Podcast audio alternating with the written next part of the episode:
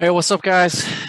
Thank you for coming on and listening. I was able to have my friend Mark come on um, from college. Very grateful for him for coming on, being super vulnerable and talking about something that it's pretty hard to talk about, um, especially, I don't know if especially, but in the with males, um, for some reason, it just seems like a subject that's kind of hard to discuss. I know it is with everybody, but you don't hear about it a lot. So just appreciate him coming on. And then, as always, if you like the podcast, share it and leave me positive reviews. It helps other people be able to listen to it. And then, if you have a story, anybody you know has anything that would be impactful or helpful, please reach out to me. Um, you can email me at kingofcorona2020 at gmail.com. Or if you know my information, you could text me. You could hit me up on Instagram, Tyler underscore James underscore Griffith, and uh, we could chat there. But uh, yeah, I appreciate you guys a lot. Thank you so much. Experience true vulnerability, how to overcome trials. You will laugh, cry, and experience everything in between. Welcome to the King of Corona podcast brought to you by Tyler Griffith. Owie. It's it's the easiest way. I feel like you just start talking and then stuff just kind of comes out, you know? But first off, I just want to introduce you. This is my buddy Mark. We go way back. So he was actually my older brother Justin, one of his roommates. They became best friends and then we kind of met through my brother Justin. And then kind of formed a little group up at uh, Utah State, the Aggies. Yep. But yeah, that's, I mean, what year was that? 2000. I met you 2002, 2001, 2002. Yeah. So I got up there in two, what, 2000, did he, my freshman year. And then, you know, met yeah. Justin next year. And we, and Justin and I shared this tiniest little room. I mean, there was like, I mean, it was your, it was your, it was Mike's house. So Mike is your stepdad. Yeah. So I lived with your stepbrothers, Joe and Paul, and then with Justin. And dude, Justin and I shared the tiniest little room. I mean, we had like I felt like we had like 12 inches. so we make jokes all the time that we we could hold hands at night and stuff. But all right. Yeah, that was weird. That was that was a weird time in life. You and Justin in a smaller room with Joel, with Paul, and then I just moved there. I was living in the dorms, and so I was away from family for the first time. But yeah, college is weird, dude. Life's weird. Like life takes you on this weird journey. You never know like what's happening or kind of where you're at. You just seem to figure it out as you go. Exactly. Exactly. But man, college was fun. You know so me, fun. for me, I was all about like I would say things like don't let college get in the way of your education. right? That's exactly yeah, I mean, there's that's lot, how it is. You know, it's like I don't know. I felt like there's a lot more than just learning from your teachers, you know, the social side of college and going on trips and you know me, it's all about, you know, going making memories and having a good time. Yep. And that's the thing too, like that's what you realize about life. Most of where you are in terms of career or in terms of relationships, it's all relationship based. And so college for me, same thing, like make friends, make as many good connections as you can, and then those turn into your life. Yep. So life is, about, life is about relationships.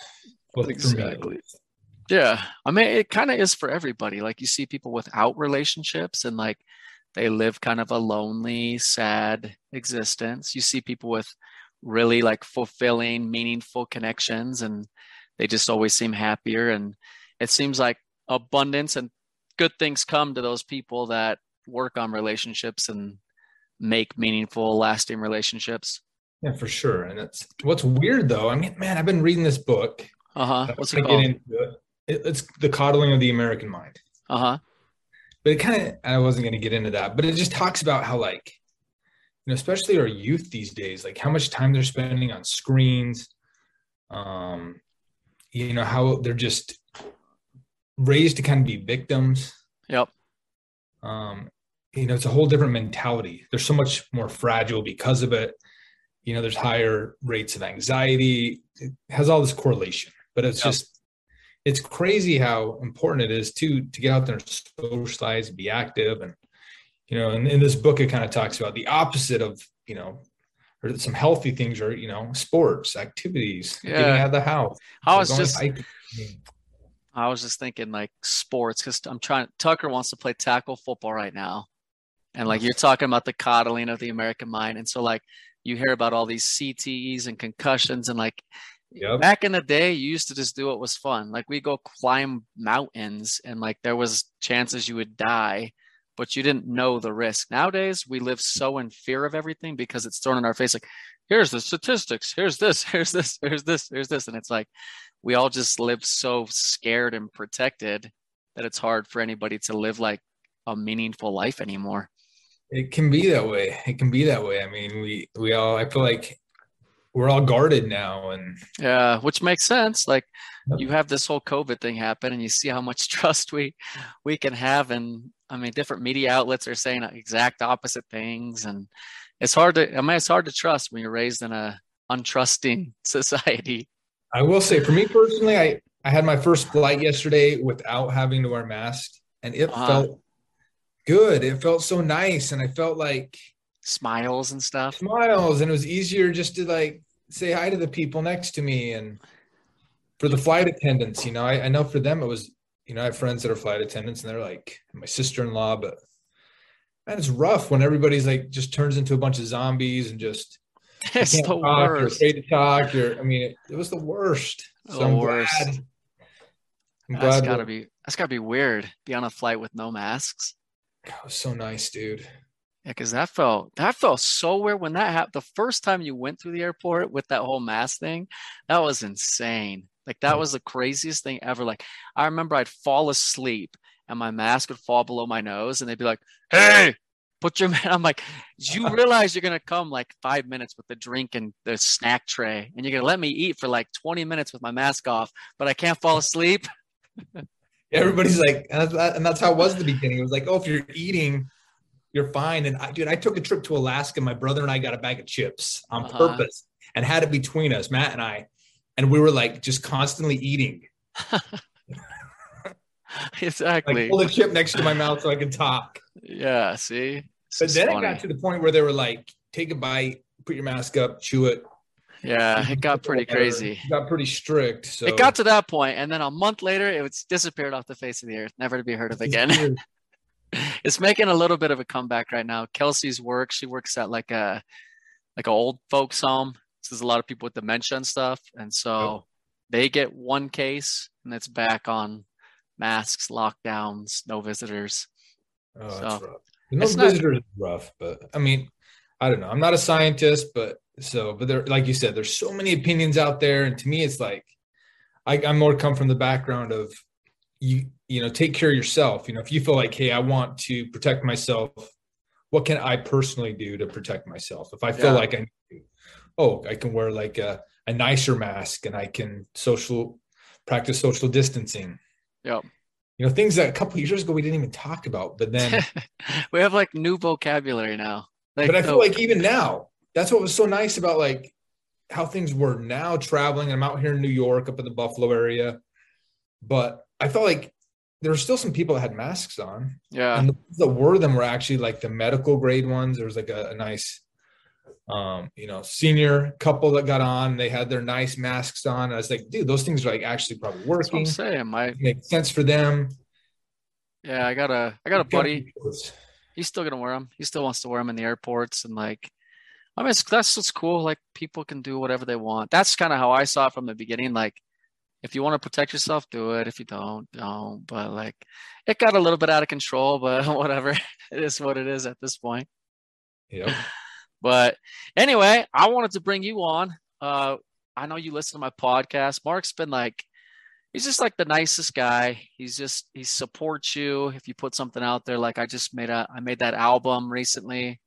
I just uh, put together like a little album with my guitar and Kirk, some a friend of mine came and helped me do it. But yeah, Mark just sends you a nice text like, "Hey, I'm listening to your album," and sends you a video. And so I support you with whatever you're doing, but I appreciate all the support that you send me too. Oh, thanks, man, dude. I honestly Saturday I was like doing yard work, cleaning out the garage, you know, spring cleaning. Dude, threw on the uh threw on little Tyler Griffith. There you go. I appreciate it, dude. It's cool, man. No, I appreciate it. It's kind of cool to, I don't know, you know, it's like you asked me about, I think Manning's old songs. Chris Yeah, Manning, yeah. one of our friends from college, but man, I don't have his music anymore. It was on a CD back in the I day. know exactly. Got scratched, and I, you know, I'd love to go find some of those songs. Uh, this is one of our friends that you know he committed suicide, so he's he's not around anymore. But Yeah. we have memories, we have photos. But I'd love I'd love to hear hear some of his old little college music and It's weird too. I'll get back to like why I brought you on, but it's weird. Like when I play music, you know, you can almost like channel like energies that have gone. Because I remember when I started to run, like when I really started to do the long runs, somehow I'd have Paul, like Paul would kind of channel through me. And I, I don't know, I could just like feel like he was like connected to me. But then Yeah. since I started to play music, I feel like Manny's just like, like I could just think about his energy and his like balls on wheels, you know, like it's stupid how he used to talk. Like he was, so had a problem. love that guy. But anyway, but no, man, I appreciate the support and coming on the podcast. I know you've, I mean, in your life, you've been through a lot. And I had that podcast recently with Kelsey, and she talked about domestic violence, and you kind of reached out. I know we've talked a little bit about some stuff in your childhood, but you reached out and just told me you'd be comfortable talking about some stuff that is pretty hard to talk about. Like you got to be pretty vulnerable. And so I just kind of want to push it to you a little bit and let you kind of talk about whatever. And then I'll just kind of interject with some questions here or there. And we'll see Um, where it goes, see where it takes us. yeah, but main reason is just to be helpful, like talk about stuff that people don't talk about and try to give insight to help people in the future or help people that have maybe been through something to get help and kind of get better.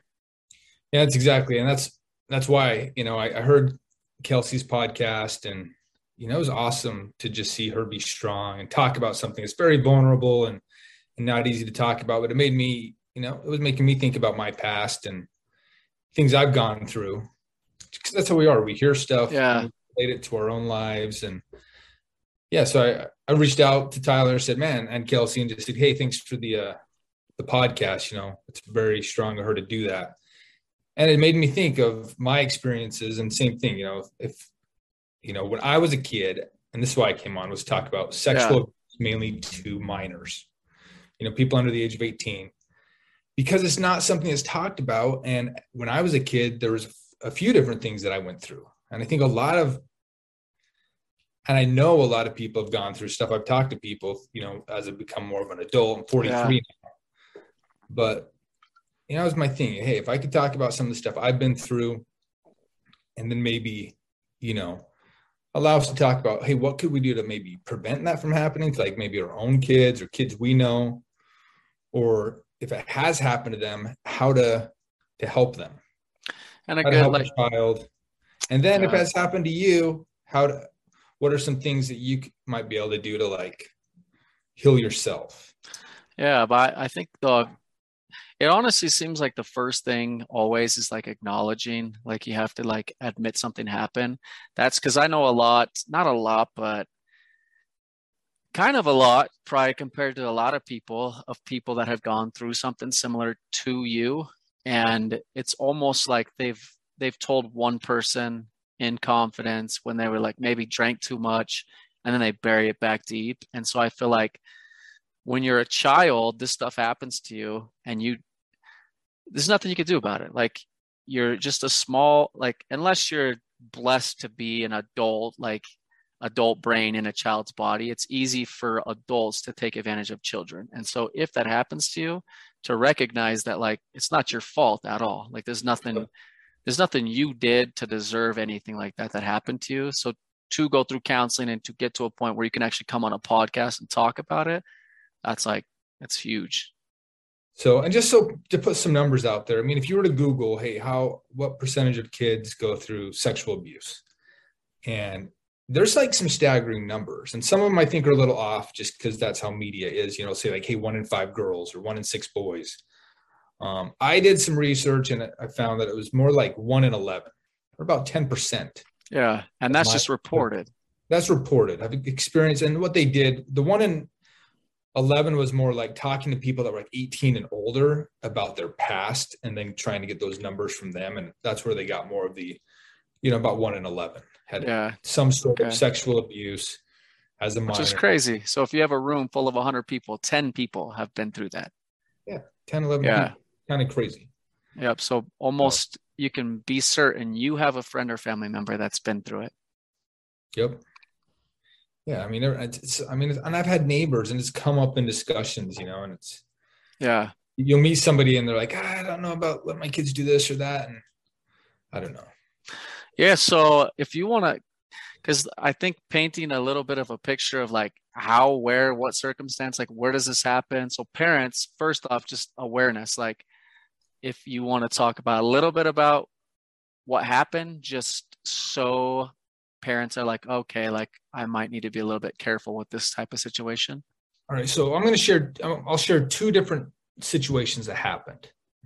And first of all, what's weird? I mean, as any most people know this, but when sexual abuse happens, it, it normally is somebody you know. You know, it's not like, you know, you always tell your kids, watch out for strangers and watch out for this, and you know, don't leave the neighborhood. Or some people don't even let the kids leave the house. Yeah. But I mean, most sexual abuse happens by people you know. You know, it could be a family member, it could be a neighbor, a babysitter, whatever. Yep. Um, my first situation happened to me when I was like, you know, it's hard to say six or seven years old. So it's taking us all the way back to like 1994, 1995. Wait, 1985. 1985. Yep. So I'm 43. So it's like before Okay. you were born, maybe. no, But- 80, 83. and it's that's what's hard. I don't, you know, I was a kid, so six, seven years old, but we had a guy that lived across the street from us, a teenager, and you know, dude, we'd play around the neighborhood, we'd run around. Well, one day, my brother and I, I don't know how, we ended up in his backyard, and my brother's two years younger than me, and all I know, and this guy was kind of like, I don't know, he was he was probably like 14, 15. And at one point, he's like, You guys can't leave my backyard. And we're like, These little kids, you know, my brother's like four or five, Yeah. like six or seven. And this guy's, you know, this overweight teenage kid. And he wouldn't let us leave his backyard. And then pretty soon, whips his whips his penis out or his cock. And he's like, You guys aren't gonna leave leave my yard until one of you, you know, pretty much sticks your mouth to my penis. So we're little kids, you know. I'm like, oh my gosh, you know, we're scared. I'm looking, Yeah, looking back at it. You know, I was horrified. You know, my brother was like horrified, like, oh my gosh, what do we do? Oh my gosh. You know, we want to run, we want to get escape from this guy. Um, you know, this guy was not going to let us leave. I was a little kid, and I ended up sticking my my mouth to his penis, and he wasn't, you know, he wasn't turned on. He wasn't erect or anything. But um, as soon as I did that, luckily, my little brother, you know, just darted and ran home, and the kid got scared, and he was like, "Oh my gosh!" And I just I ran out of there and chased my brother down. I I started crying. And I was like, Marty, Marty, you know, to my brother. I don't know if I should say his name, but I don't think he cares. But I was like, Marty. You know, I caught up to him. I'm like crying. I'm like, I'm, I'm so sorry, man. I, you know, I, I felt like, like I did something wrong. Yeah. I remember, I think he was like, I'm going to go tell mom. And I was like, so scared. I'm like, don't tell mom. Like, I don't want to get in trouble. Like, don't tell mom. And I Yeah. was a kid. I didn't know what was going on. And dude, what sucked is that as a little kid, you know, something like that happens. And I was like, I felt so bad. Like it was my fault. It's like a little, little kiddo, you know? And I remember like that night, I was like praying, like, Heavenly Father, please forgive me, you know? Like I'm really sorry about. Yeah. so so sorry and i i probably you know prayed or even like cried about it as a little kid hundreds of times Yeah. Little kid no one to, to talk to? And you know i never told i never talked to my brother about it again or nothing until i was like a teenager. And it was finally you know we're sitting down with like my siblings and my parents were like on a date or something. And we just had one of those conversations where you know hey guess what happened? You know and my sister's telling a story. And pretty soon my brother marty's like well guess what mark did when he was like Oh seven years old and you know he, we're teenagers he's younger than me and i'm like oh you know and he, he called me out. So my siblings knew about it and that was it. You know I, you know we talked about it then briefly for maybe 10 minutes. You know i tried to me i just felt like i did something wrong. So i was like well this is why i did it and i was scared and i was like you know i was like it's not like i wanted to do that. Yeah. but you don't you know as a, as a child you don't know how to you know understand what's happening Yeah. so you know Did you- i'd blame Did you have like any interaction with that kid again? The teenager? Like re- any resolution there or so as a teenager i just avoided him i mean he lived directly across the street from us but i Yeah. just would see him avoided him and you know and pretty soon it just you know he moved he moved out of the house. I was never scared of it happening again. I was you know and i never talked about it. But like i said i was a little six year old kid. Yeah. Yeah, that's hard. It, really hurt me though. Like it, Or the it affected me all the time. Like i thought about it all the time as a lad It's your connection's kind of going bad. Can you hear me better? i can hear you fine Okay, it was breaking up, but you said it hurt. Like it hurt really bad. yeah hurt. i mean just you know i was going through a lot of pain a lot of guilt a lot of you know just little like uh, 100% as a little kid just thought it was my own fault Yeah.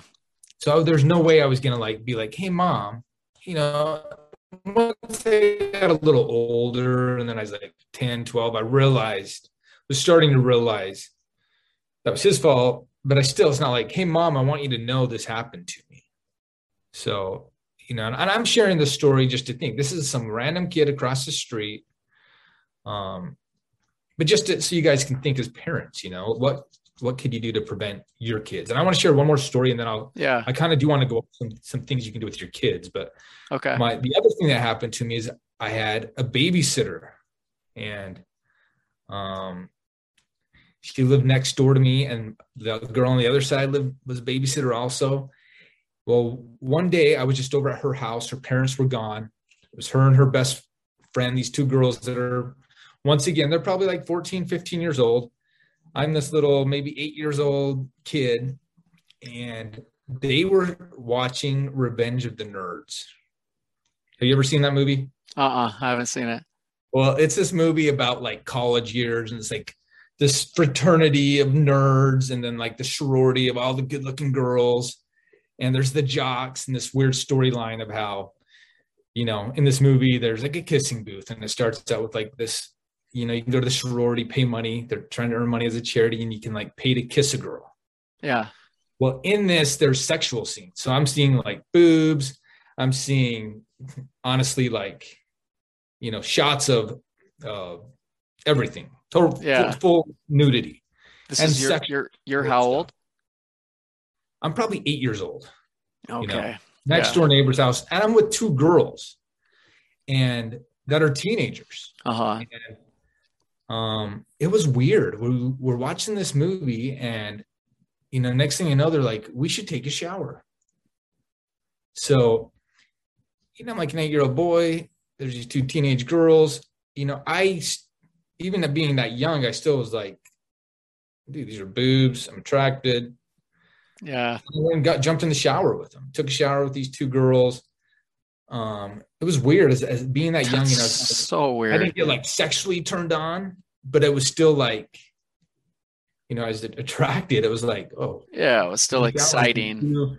Teenage girls. Well, we get out of the shower and the doorbell rings, and one of the girls, dude, puts a robe on, wraps her hair up in a towel, runs to the door, and it's my dad. You know, she's Oh peeking around the door and she's like, he's like, "Hey, I'm just looking for Mark," and she's like, "Oh, he's just watching a movie with, uh, you know, the the other girl." wow. And he's like, okay, he's like, just send him home when you're done. You know, I just want to make sure he was fine. well, dude, that led into, you know, he leaves. And next thing I know, it's like there he's laying on a couch naked. They're having me taking turns laying on top of them. Um, so they're just like using you as like a sex toy almost, like yeah, a little, little fun. Kid, like, hey, kiss my kiss my chest, kiss my little boobs, you know, whatever. You know, I was and I was a little kid. Yeah. You know, and I wasn't, you know, I don't I mean, I don't remember being like sexually aroused, like let's say getting an erection. Yeah. I mean, I remember being attracted to him and like you wonder you know, what was going on. It wasn't yeah.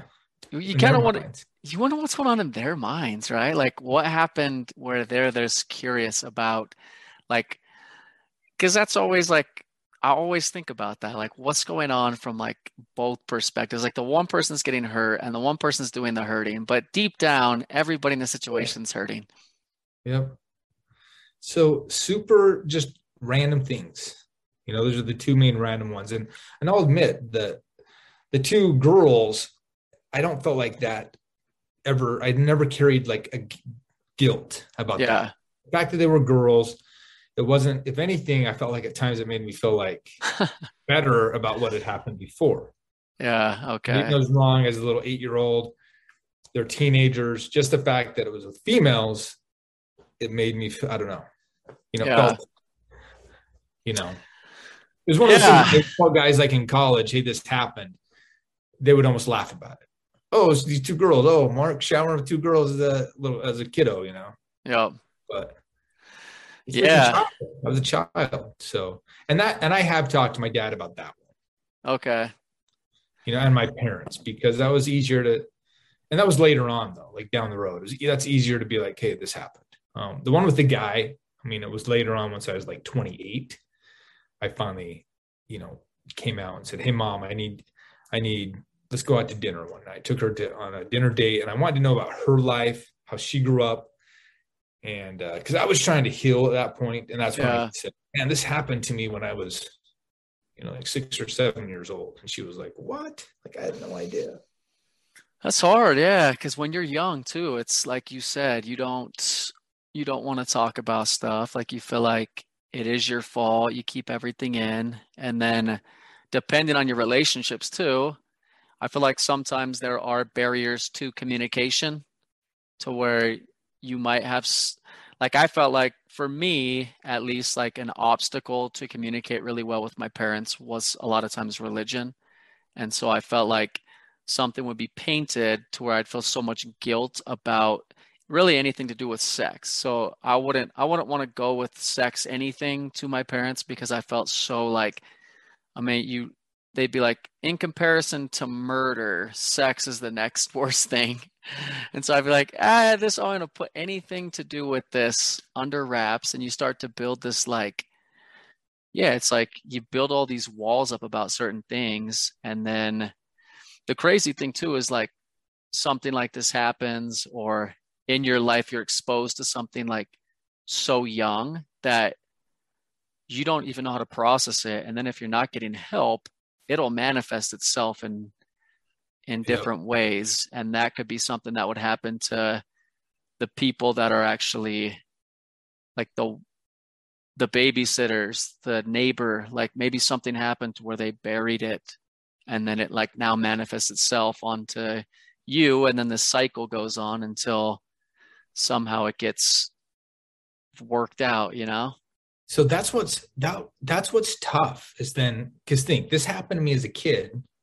Yeah. So now, yeah it affect, affected my trust you know and even my parents. Let's say like my parents relationship just like your parents you know not the perfect relationship. Yeah. Um, you know and you once you're an adult you realize you know relationships at work they're not perfect. Even though as a kid you expect your parents like why are they mess why are they not perfect yeah you know, you just expect them to do, they're your parents. So you look up to them, they're your heroes. Well, they're going to let you down. Their parents are normal. You know, I'm an adult, you know, I'm not perfect, but, um, you know, it's, it's weird how that did affect my trust, you know, and, you know, and I don't know if affected my, my trust with my mom. I felt like in high school, I, I did not like my mom. You know, I hated her. I carried a lot of hate, a lot of anger. I felt like I was dark, you know. Yeah. But to me, luckily, I mean, my parents were like, they, my dad was director of the health department. My mom was a nurse. So as far as the sexual stuff, that was very easy for me to talk to Okay. my parents about. Um, and anything was. My my parents were very open. But Yeah. I did think it was weird how where we grew up that I mean, I remember in high school once, um, a bunch of me and the buddies, the college buddies, high school buddies, we ended up drinking. You know, we got dr- drinking, got drunk, we were partying, and we were all went to church together. Um, you know, there's a, a group of us. We'd been, you know, and one of the kids got like super sick. Yeah. Yeah. He went home. He's hungover. You know, probably 18 year old kid. I think it was right after we graduated high school, and uh, you know, as far as we knew better, as far as you know what was wrong, right when it came to drinking and all that stuff. But he told his mom, like he's like, oh, I was drinking. Da, da, da, da, da. Well, she flipped out, and she felt like this is the worst thing you guys could have ever done. Like you guys are like you guys are going to hell. Pretty Yeah. much. Yeah. She went and talked to our, you know, I'm LDS. Yeah. She went and talked to my bishop, our bishop as a kid, and he pulled us all in that Sunday. And it was funny because my dad went up there and he's like, he told the, the mom, he's like, Do you guys do you not realize like this is drinking? Like this is not like our kids were all out having sex or whatever. This is drinking. Like Yeah. kids go in and say, like your son Paul, he feels bad about it. He can say, dude, I feel bad about this. I'm never going to do this again. I am sorry. And who knows? The bishop could say, do you know what? Don't worry, man. You're good. Yeah. You know, you're good. Don't worry about it. You know, if that's your thing, you know, Yep. as a teenager. But it was, it's weird how parents, the pressures they can put on their kids.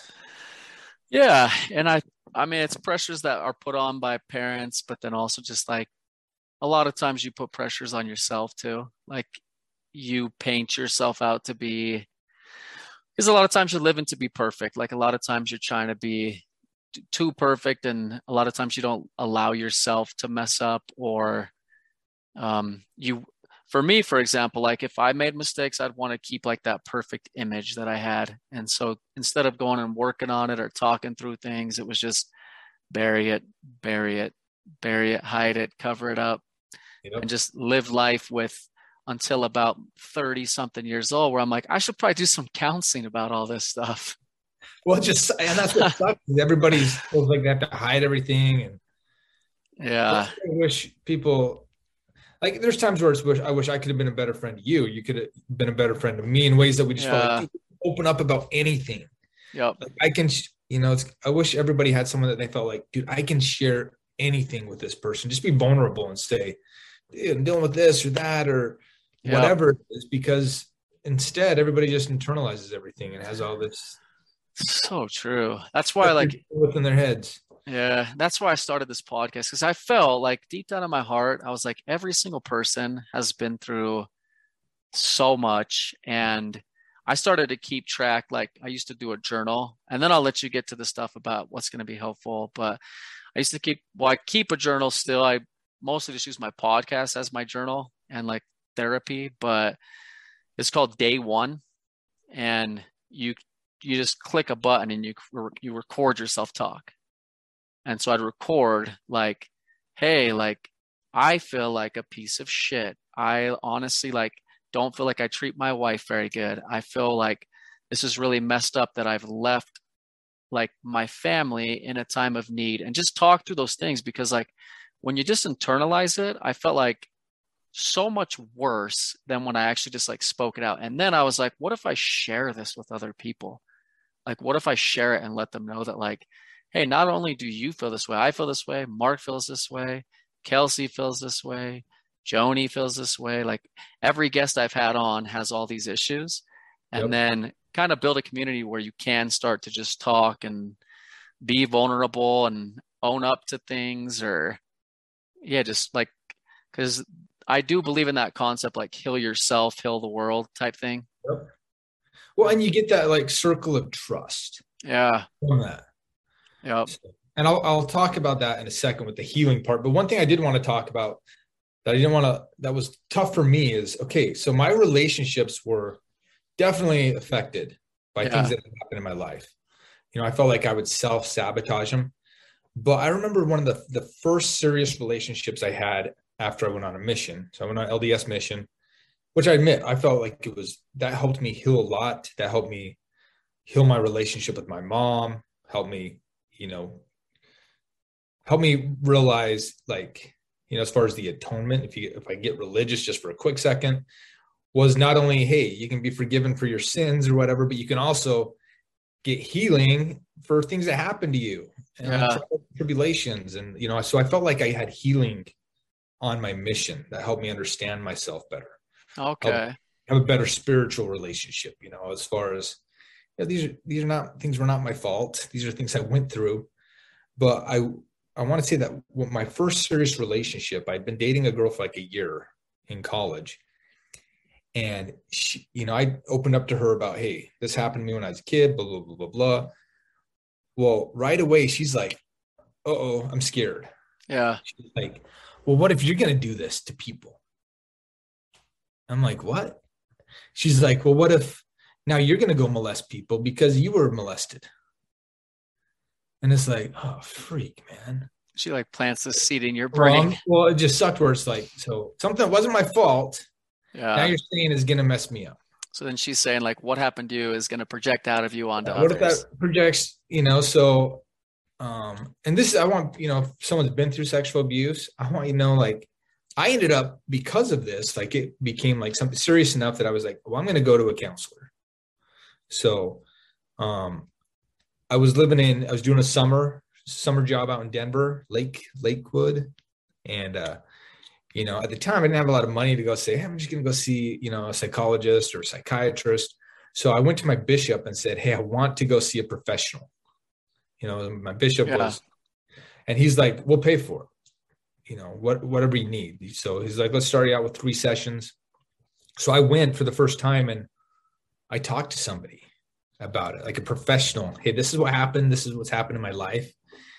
And, you know, just went through things and they're like, just so you know, you're totally fine. You know, you've, you're not going to go start molesting people or anything like that. They're like, if anything, like you understand the pain that that put on you. Yeah. So you understand how bad that hurts somebody. You know, it's like, yeah, you can have compassion and empathy for those kind of things. But I had to go back to that, you know, the girl I was dating and be like, the, you know, I've been talking, talk to the counselor. This what we talked about. This is what she said. But it sucked that I had to go and like validate, you know, myself. And I kind of felt that in relationships, like, man, if I talk about this now, I have to, and I would, then I, you know, I have to let them know I'm normal. I'm not going to go, you know, have That's- some some crazy thing, which sucks because dude, it's like, dude, this happened to me as a kid. That's a horrible. That's the thing though. Like things that happen when you're a kid, some stuff sticks with you and some stuff doesn't. But you start to believe. You just start to build beliefs, and that's like what you go to counseling for. Is like a belief will build in your head, and whether it's accurate or not, like perception is reality. Because there's, it's so weird. Like having every podcast I do and I talk to somebody, there's something that comes up that's like it's self-healing, you know? Like the more perception you get, the more you recognize and the more you can heal. But once you realize like you said healing can actually happen, that's when you can really start to like move forward in your life. So I was going to say also that I mean so try to have when something happens when you hear something that happens to somebody else try to have compassion for them yeah. I think the first thing we want to do is is a defense mechanism. So human nature is hey i heard this happened the first thing i'm going to say is that would never happen to me. Yeah. You know so um i knew girls in college that got raped that were raped at utah state university. I knew two different girls. And you know, people heard the stories. It was more like, well, that would never happen to me. But that's that's a defense mechanism. Yeah. So automatically you're like, well, that wouldn't happen to me. You know, what happened to Kelsey with uh, domestic abuse? That would never happen to me. But it's like yeah.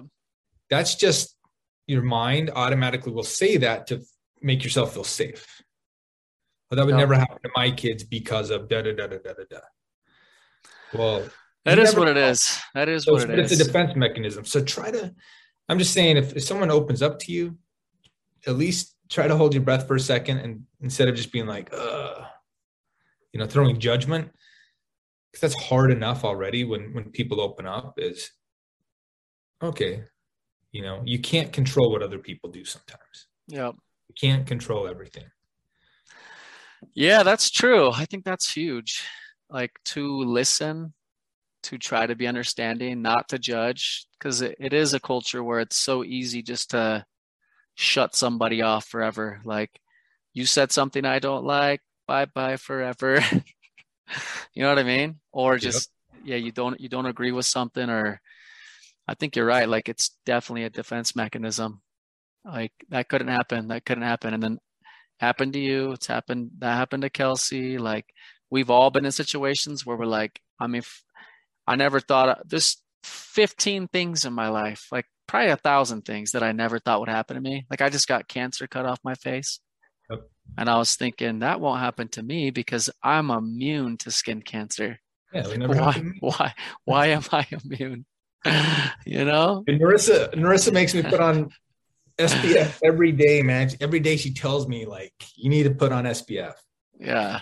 But I, I was going to say with myself, as far as my healing, I yeah, mean, I feel like it. You know, it did affect me, and it was like my at least, and it might not have just been what happened when I was a kid, but it's just throughout my life, I just felt like, as I would would try to get in serious relationships, I felt like, man, I'm just not in a position to really make this work out. Yeah. It wasn't until I was like 27 years old, I was professional, I was graduated, I actually had money, where I said, I'm going to go see a psychologist, and I called up Nick Baldwin's mom.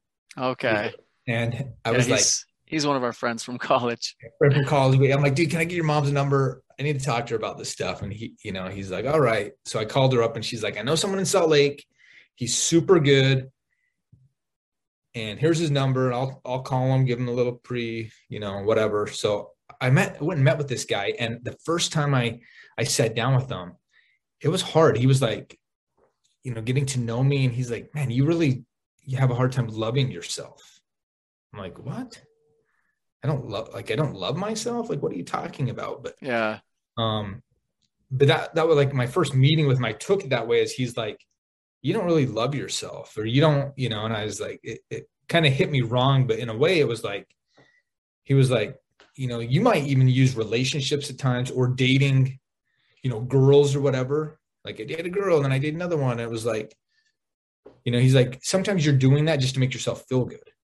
Yeah you know we do that as people like we do things to make oh look i dated this girl i went out with this girl i went on a date with this girl i kissed this girl whatever this is 28 year old mark but he was kind of like in a way you're doing that to just make yourself feel good but it's not real yeah and but just was, just so the listeners know mark was mark was pretty good with the ladies my wife knows it so she yeah. listens to this i love her so much you know i do I date. Uh, I would date around. I would date. Yeah, but it, there was like as an outsider looking in like i could a lot of the stuff that you're talking about that you would like go to talk to a counselor about like you could see you know? Like you could because it was just i mean a lot of times it is that like i'm gonna go after like the best looking cheerleader or this just to see if i can get them to like me. Just it's almost like a a validation exactly. cycle like now I got this person. Now who can I get to like me? Yep, in a way, and it wasn't yeah. and it wasn't healthy.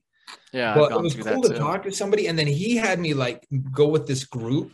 I would come once a week for six months, and I would there'd be this group of like eight of us, and one of the ladies, her husband had like dementia, like everybody had their own issues. Yeah. And we would sit at this table, and it was like like you're talking about, but this was like in person, like the circle of trust yeah. And we would learn from each other and like heal together. And that's what I feel like your podcast in a way with some of the things is like people can hear this and they can it might help them heal. Yeah. It's like, they're, it's like they're it's like they're part of the circle. Yeah, everybody's part of the circle. Yeah. But uh, one thing that was really cool that he did with me though one time was he took me back to uh, took me back to when I was a kid and when this happened with this guy across the street, and he said, "Look what happened to you." Like he's like, "I want you to sit like like you observe what happened there." So he took me back, and I was thinking, hey, here's six year old Mark in this situation. I'm like visualizing, looking at myself, how scared I was.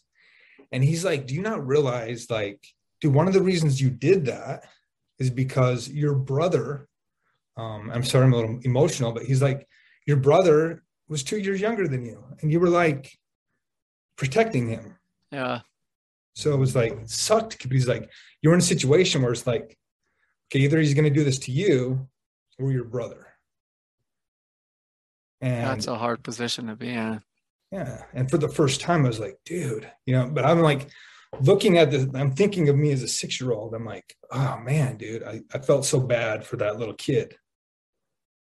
Um, and it was cool though to have like feel that sympathy or that compassion or whatever for six year old Mark and be like, man, I feel bad for him. And I finally, it was the first time I really felt like, okay, that was not your fault.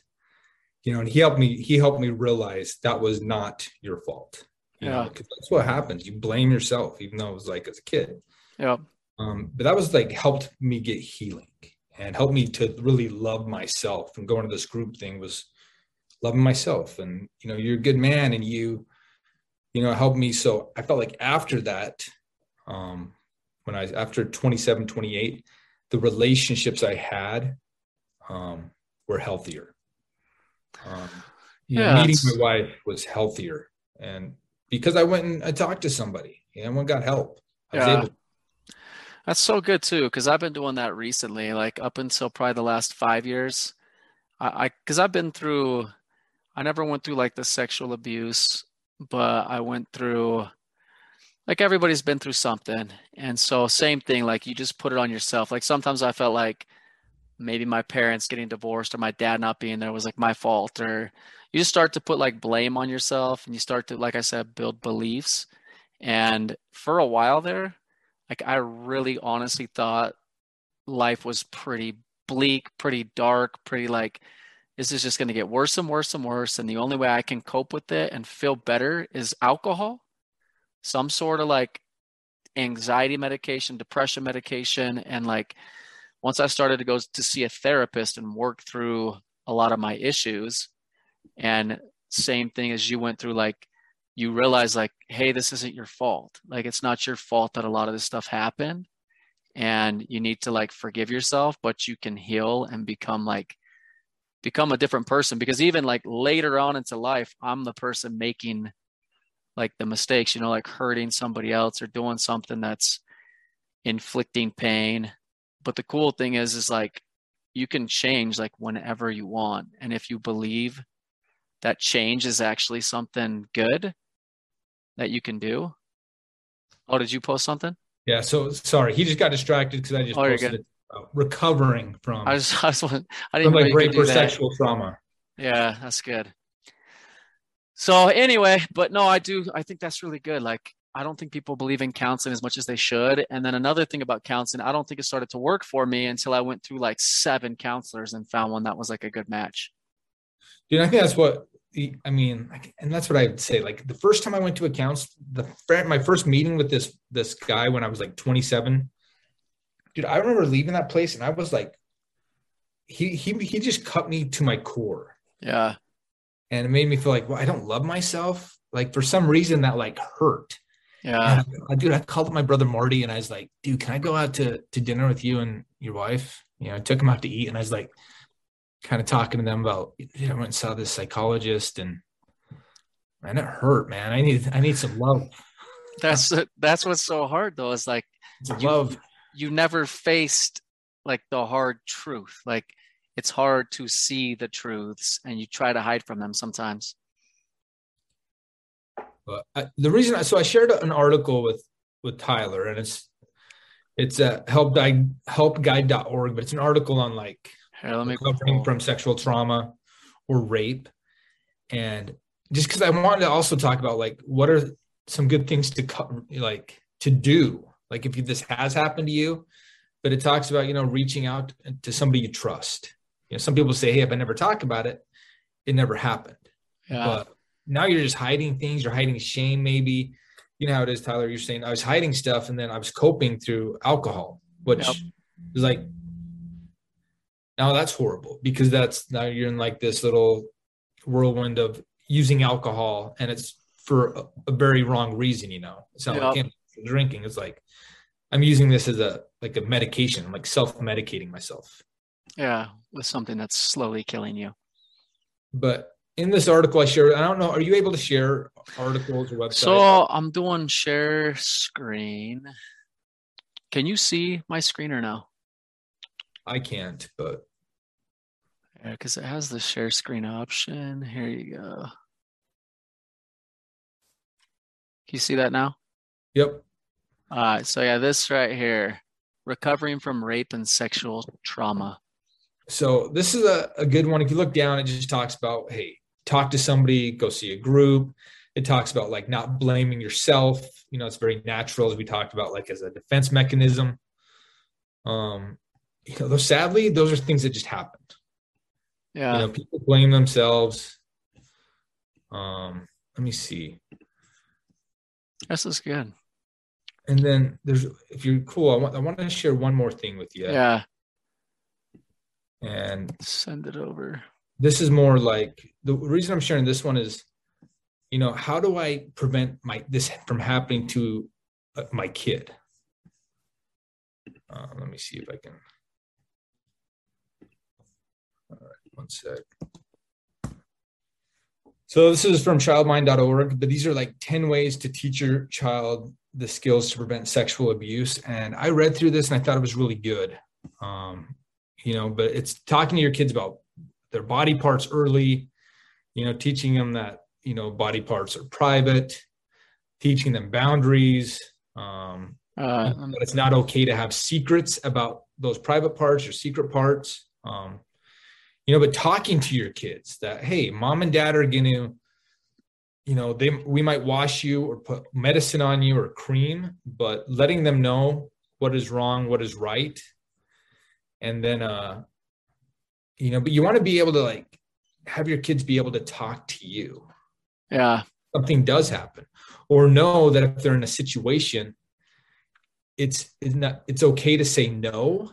And not only is it okay that's the right thing to do is to say no There it is. um, So yeah, so this is the next article he sent me. and you see Um, the over on the side it kind of has them broken down the 10 things that are on Oh the left side So yeah, so check these out. These are definitely good for parents. Also as parents too, I think it's uh it's really important not to avoid conversations because they're awkward. Like they're either going to happen with you or with their friends or they're going to find stuff out on the internet. Yeah. And if if you're too scared to talk to your kids about stuff, then something's going to get presented to them that they've never heard about and then they got to make a decision and a lot of times it's hard to make the right decision if you've never had a discussion about it and that's why yeah talk to your kids i mean i was listening to this coddling of the american mind today as i was driving over here to my hotel but it was talking about how to get into school as like a kindergarten kindergartner like back in the day like when we were kids yeah. they had a thing like is your kid ready? And one of the questions was can your kid walk four to eight blocks away from his house be comfortable go to the park come back on his own? Uh-huh. It's like a five year old yeah. Can he go walk four, eight, four to eight blocks? Well, now most people are like not comfortable with their kids walking down the street. they can't walk like one house over One house over. My kids, it was funny. I mean, we got like a gizmo watches for them so we can see where they go. But my kids are young. My, yeah, my kid that's going to be going to into kindergarten, Leo, dude, that kid is very comfortable going like eight blocks if we'll let him. And I, I feel like I've talked to him enough, and it, but it talks about how that's actually healthy. yeah Like it used to be the norm, and now it's like, dude, if you did that, you could like possibly get arrested for being like a bad parent. yeah it's changed quite a bit But it? but it also talked about that that like in the U.S. we're actually safer as far as crime and stuff. We're like the safest we've been since like 1960. that's what i was saying about the beginning it's all the data everything's like thrown in our faces now but even the world is safer i mean it's it's getting kind of scary but like in terms of how it's been in the past it's really not as bad as it's been it's just there's if you focus on negative information and you want all the data it's going to seem like things are a lot worse than it is. But what this is what's funny though with this book, it, told, it was saying, hey, if your kid goes out on his own, you can teach him. It is okay. It is okay to talk to strangers. It's okay to ask somebody for help. Yeah.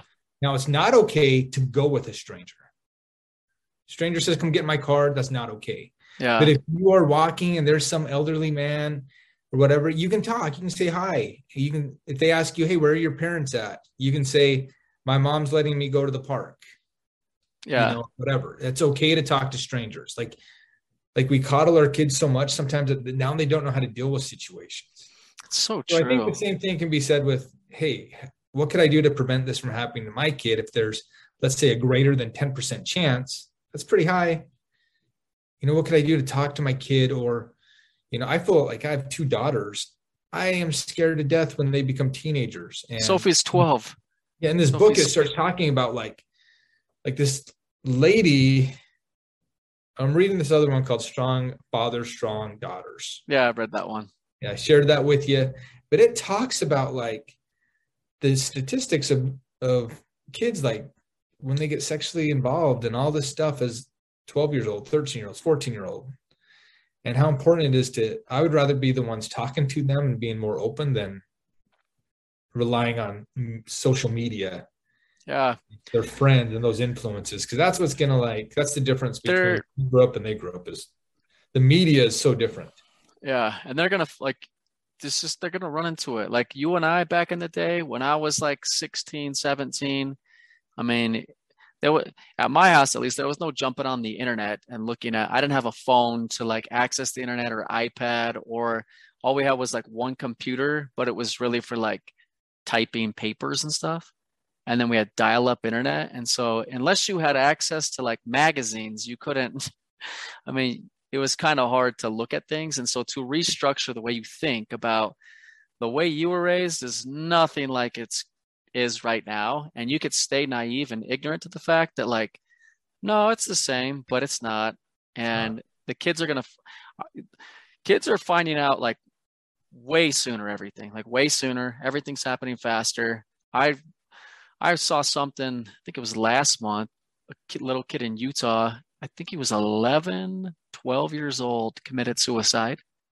And so that type of thing like depression could you imagine like when I was 11, 12 years old, I don't even know if I could f- form like a thought. Now these kids have so much coming their way that they feel depressed enough to well, take their own life. Part of that is, at least, for, it's just my opinion, but this book, the, the Coddling of the American Mind, I'm reading right now. I mean, I have a nephew who's actually he's admitted right now for two weeks because he was suicidal. Uh huh. Teenager. He lives out in Virginia, but in this book, it talks about how those numbers of anxiety and suicide and all that and cutting and stuff is so far up, but a lot of it has to do with screen time and the oh, social oh, really? media. And it's showing all these comparisons of like, you know, people don't know how to socialize anymore. Yeah. And that's why when, when I first came on, I talked about like, hey, it's healthy to go hiking and play sports and be social. Like some of those things are so important because these days the youth don't know how to how to do that as much. Yep. And when they go to college, they're normally a couple years behind than the than the kids that went to college, let's say 20 years ago. Yep. You know, their mindset is more of like a 15, 16 year old when they're 18 going to college, just because they haven't been out being exposed to the yeah. world. So I was just talking about how, you know, some people, it might be healthy to take a, a little break year after high school to allow your kid to go do service work or go do go get a job and kind of grow up, be on their own, and then go to college if that's what yeah. the path is. But it's just it was interesting that I don't know. That is interesting. What doesn't kill you makes you stronger sometimes. It's true. It's true sometimes. sometimes. But uh yeah, so what else? I think uh for me, I just wanted to make sure people with this podcast, especially males I feel like males have a hard time moving past this type of thing. And how you were talking about earlier, some people have that belief like it's put into their head that it's going to get repeated. But I think the reason maybe that happens is because people don't try to work through things. I think if you just sit there and you build a belief and you don't talk to anybody about it and you just keep that belief your whole life, your belief eventually becomes reality. And then I would even speak to people that are the opposite, like the opposite, like the people that maybe feel like this. This always been like a really interesting. I'm always curious about the brain, how it works. Like the brain's just very like delicate, and there's like dementia, there's Alzheimer's, but like you got things too, like pedophiles. How does that mind get created? You know what I mean? Like, okay. and there's a part of you, you hate them, you hate them, it's disgusting. But then there's another part of you that's like, what happened? like, what happened to you to make you feel like this is something that that you want to do to another human being? You know what I mean? And so, but that's probably another part of it is like these people on the other end of the spectrum are in need of therapy and working through whatever they've been through. And maybe they have beliefs in their head about something, or maybe they've gone down a path of so much perversion that there's just yeah. no stopping it. And it's like a train of just like now on to the next thing. And you hear that with some people that it's it is. It's so much perversion that it's like it's like taking things to the next level, next level, next level. Uh, you hear people that get into pornography and then it's well that's not enough now i'm getting into some weird kinky stuff and you know next thing you know they get it could be child pornography. Dude. That, that could lead to the you know, just just the dating or whatever. Just dating right now. Dating right now. So like if you get on online dating you go out. I'm not even like i'm not even asking for some information sometimes when i'm with so now I'm with Kelsey, which is amazing because I don't have to worry about this anymore. But the stuff people, first off, that they would admit first date. Second off, that like they would be willing to do sexually now, like right away, right away. And they'll tell you, like, are you into this? And you're like, I don't know what that means. It is crazy, man. Can you can you please draw a picture for me? And then you're like, oh no, nope, I'm not into that. it's crazy. It's like crazy, but it's like that's my biggest fear for my children is there's this uh things start with something. There's something small, and if it doesn't ever get stopped, it's like a snowball rolling down the mountain, and it could get so out of control that like by the time it gets somewhere, it's gonna do damage if you catch it early enough, you can diffuse it and take a different path or course correct. And oh. so if they get, because I've heard a lot of stories about somebody accidentally comes into a picture of a naked woman or something, and then that turns into a full blown sex addiction to where their life is like taken from them. And that's where you want to have parents like the first time they see a naked picture, Dad, guess what? I saw a naked picture. Sit down. Let's talk about this. Yeah, that's super important. What do they call it when you get like sucked in and like like you know on like now on all social media they have the reels and like you, like people get sucked in. Yeah. It's crazy, dude. I don't know what it's called, but it, ha- I, it happens to me. I'll get on, did I get on TikTok and I'll get like on a golf reel and it's like the best golf shots. And so I'm just stuck on Tiger Woods hitting every golf shot he's ever hit. And it'll be like two hours later, and I'm like, this is ridiculous. Like, what am I doing with my life? Well, Tyler, we need to get you. We need to get you out to Utah sometime. Come golfing with me. Let's do it. I'm always down to golf. You got to come here. Come visit me. But yeah, man, I appreciate you coming on. It's really nice of you. And then um, we put up those articles. One's just called the helpguide.org. I mean, there's a bunch of backslashes on there. I'll just, sh- I'll copy and I'll just paste these over. Let me yeah. just do these now. I think these were just a couple up. that I, I, looked at that, like I said, I, I, wanted to, if I came on here, I also wanted to say, hey, this is what's happened, but you yeah. know, what are ways you can heal or what are ways you can prevent this kind of stuff from happening? it, it is way more, way more common than we'd like it to be. Just like a lot of stuff out there.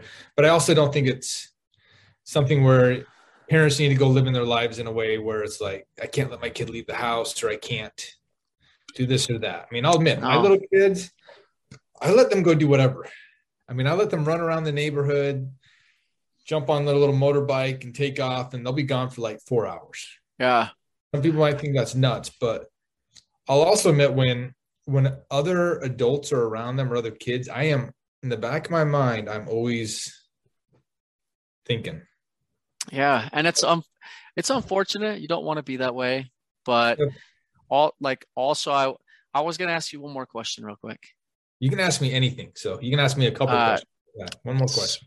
So let's say in your situation where this happened as a child, do you think if you were to have been able to talk to your parents right then or somebody right then, it would have made a huge, huge difference for you?